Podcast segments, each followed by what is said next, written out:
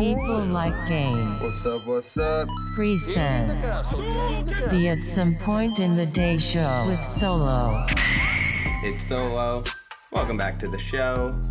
As I said, we're going to be doing a little bit more video now. So if you're new to the YouTube, what's up? Now you can see me, and hopefully I would, don't have to do this every episode, but I probably will because why not? Uh, and if you're listening to me on the podcast, uh, now we have video. So in case you wanted to see it, we out here. Uh, both will be released a video on YouTube, and then we'll keep the podcast coming out in audio form as well.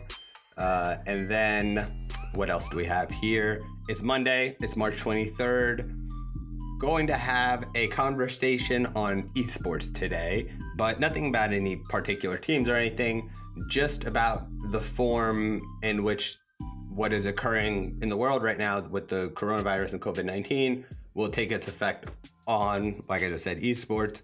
People have been waiting for a bubble to burst, and it sort of feels like this is not a bubble bursting moment, but a refinement of the unlimited money that was being thrown at the industry in its early stages without anything really being proven. So it's a great chance to breathe, but there'll be casualties uh, that come from that, and I'll explain how and why, what form that'll take.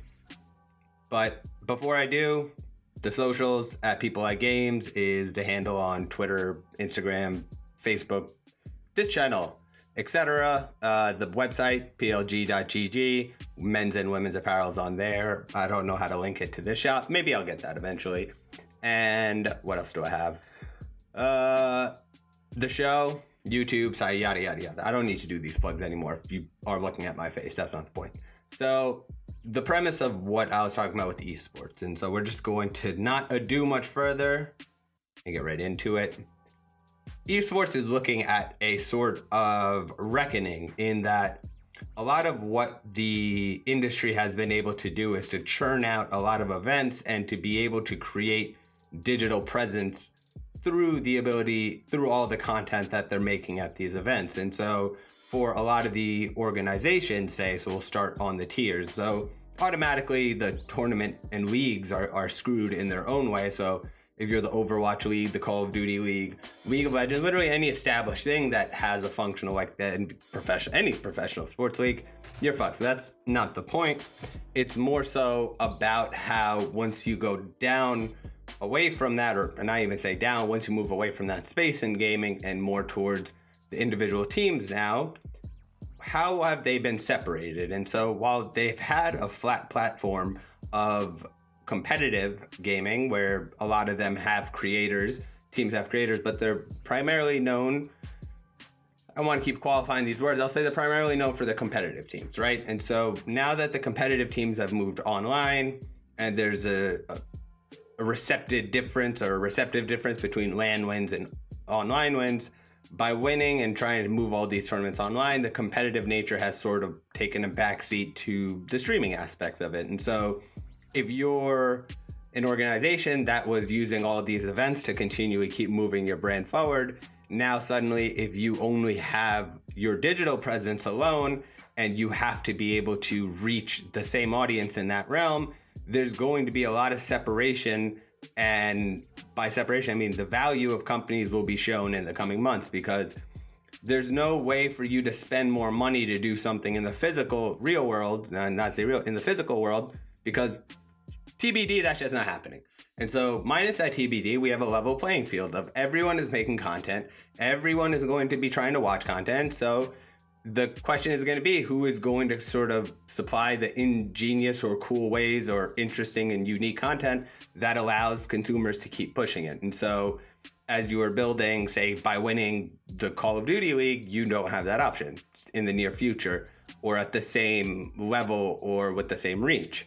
So, using the time in between to figure out your digital operations is going to be important and is going to separate value. And by value, I mean uh, every esports team and company has been getting unlimited money thrown at them. And so with that money came the expectation eventually of ROI. And so ROI being return on investment. And where they were moving towards, most esports teams, they were potentially going to find something, but not really. It was going to go to a loss until somehow it just popped upwards and then now everyone's profitable. It didn't make sense why $30 million was a buy in for the Overwatch League.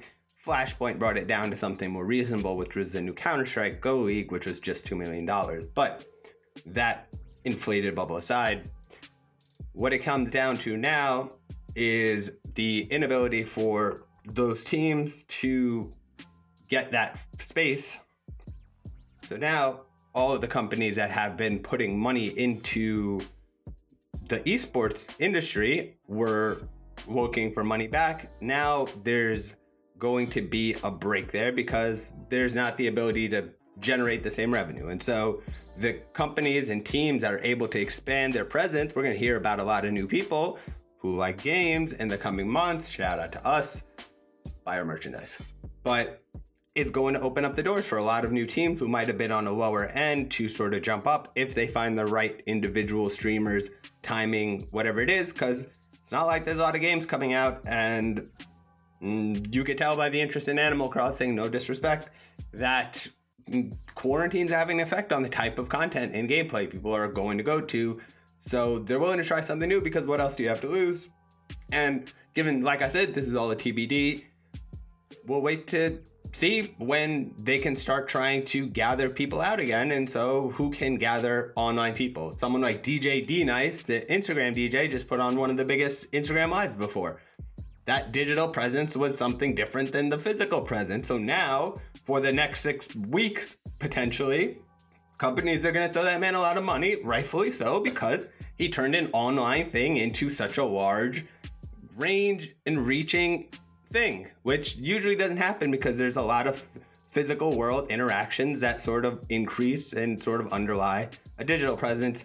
Take those all away, put everybody in a room on a flat surface and, and say, who's the most interesting? Might be surprised who comes out on top. Might be the same pecking order. I don't know. I'm not saying it's going to necessarily change top to bottom, but either new entrants, people falling down. I'm not going to name names because this is just speculative to the entire industry. Uh, it's not even anything in particular to anybody. So if you agree, that's cool. I'm probably right about this one. Uh, and if you don't, let me know why. I'd be I'd be happy to hear uh, any additional arguments that I might have uh, missed or any contrasting reasons why I might be wrong. Like my professor used to say, questions, comments, bitter recriminations, right down there. Otherwise, I don't have much more to say. I just wanted to get like a short video out with something that was not a shit background. I hope you guys enjoyed, uh, and girls enjoyed, and people enjoyed, and folks enjoyed, or whatever the fuck you want to call it. Um, probably 13 plus on this moving forward, just because that's how it go. Uh, probably 17. No, 13. Or PG 13. I'll drop the occasional F bomb. Shit happens. You've heard it everywhere. Anyway, uh, like I was saying from the top, at people at games is a handle because this is the at some point in the day show, but it is brought to you by the good old folks at People at Games. PLG.gg is our website. This show and a new show that we have coming out called Story Mode, I'll get to that on another time, is going to be available on all the usual content suspects. And as I do when it's time to end this, fuck it, even on video, might as well. Bean! Thank you for joining me. I'm not going to plug any Patreons or subscribe shits. If you liked it, what up? If you don't, what up? And fiend.